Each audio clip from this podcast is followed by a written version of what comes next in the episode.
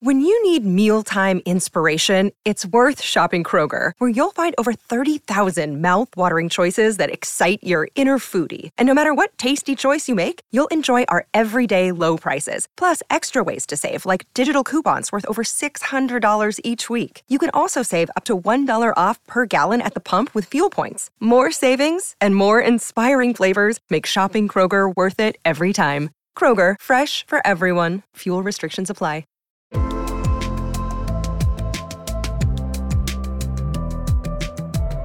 Imagine a family of four, a husband, a wife, and their two young children. Both of the parents work, but together they bring in about $50,000 a year. According to the U.S. Department of Health and Human Services, they earn too much to meet the federal poverty guidelines. The couple would have to make $20,000 less to fall below the poverty line and receive certain benefits like health insurance, food stamps, and tax credits.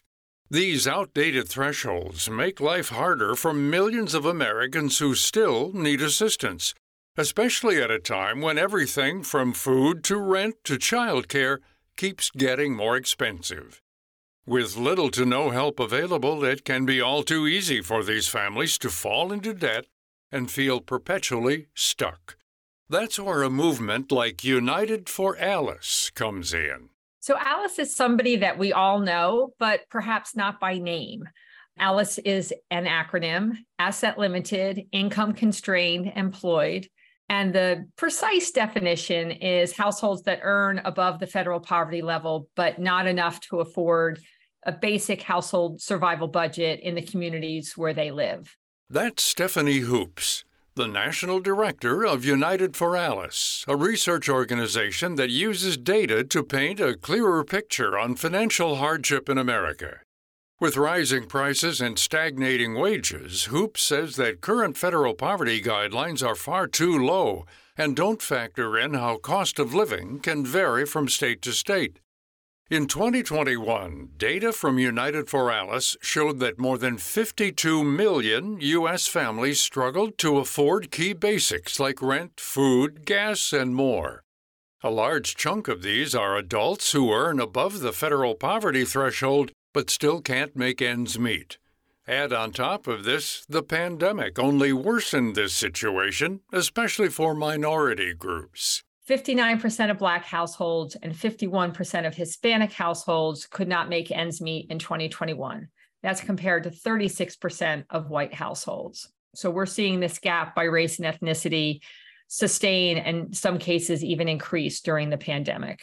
In 2021, looking at more than 126 million households in the U.S., nearly 30% fell into the category of ALICE, where families earned more than the federal poverty level, but not enough to afford the basic costs of living in their area.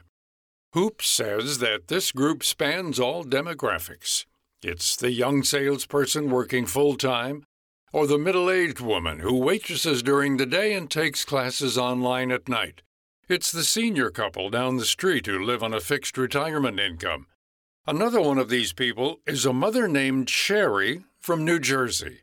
For this story, she's chosen to use only her first name to protect her identity. For 8 years, I lived in this very small apartment. I love that apartment, but it was my husband, myself, and I have a Shih Tzu.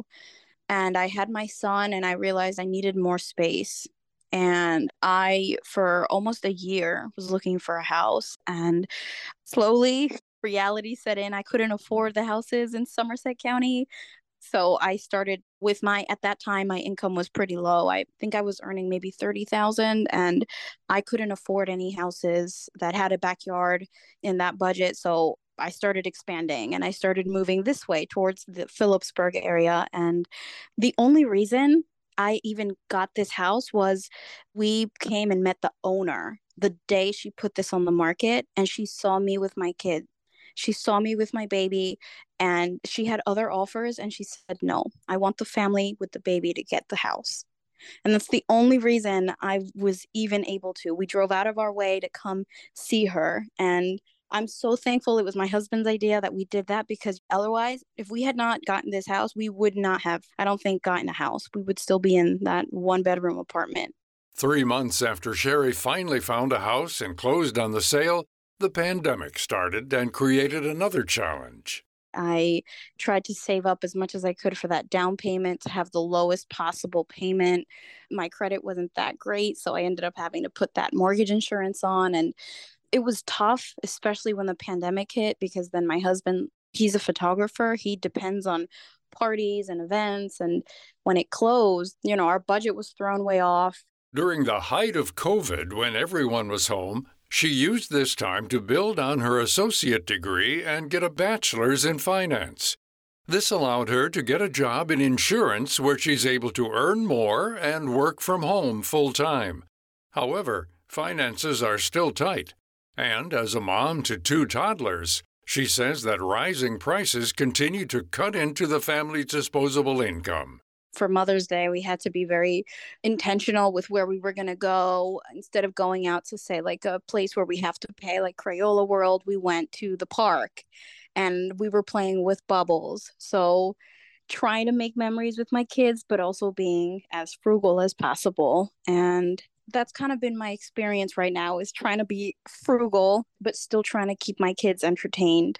One big help to Sherry's family has been childcare assistance through United in Care, a nonprofit partner that increases access to affordable, quality childcare.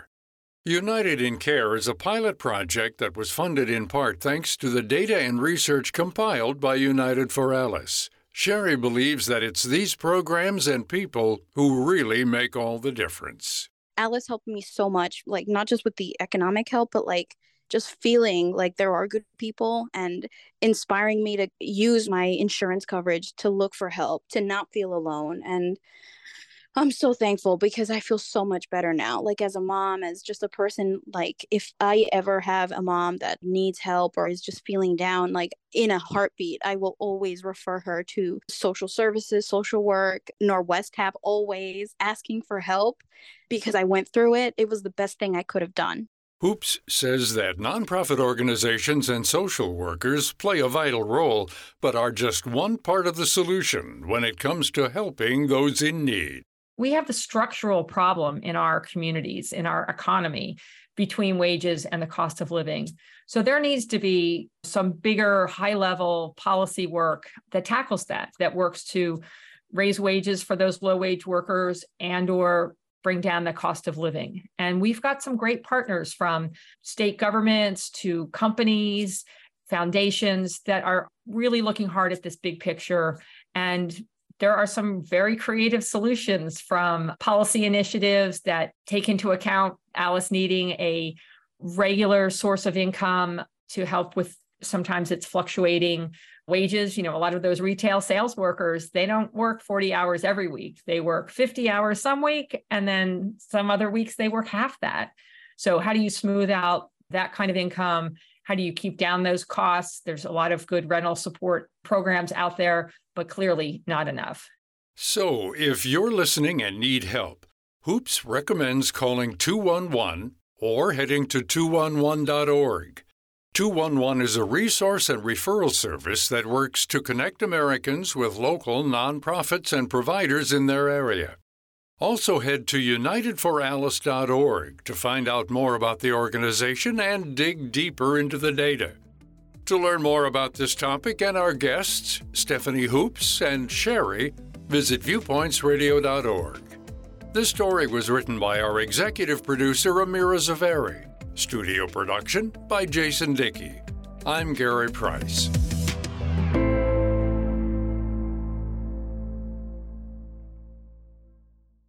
Coming up on Viewpoints.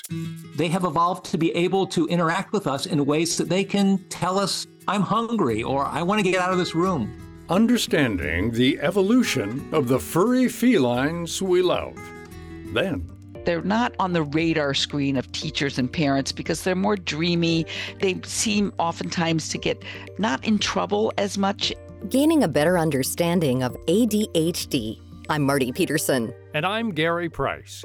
These stories in depth on your public affairs magazine, Viewpoints.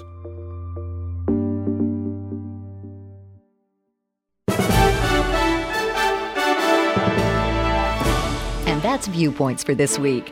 Follow us on Twitter, Facebook, and Instagram to learn more about upcoming shows. And find a library of past programs on Apple Podcasts, Google Play, and Spotify. Plus, you'll always find previous segments and more information about our guests at viewpointsradio.org. Join us again next week for another edition of Viewpoints.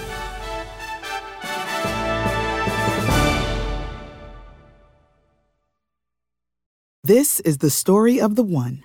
As head of maintenance at a concert hall, he knows the show must always go on. That's why he works behind the scenes, ensuring every light is working, the HVAC is humming, and his facility shines. With Grainger's supplies and solutions for every challenge he faces, plus 24/7 customer support, his venue never misses a beat.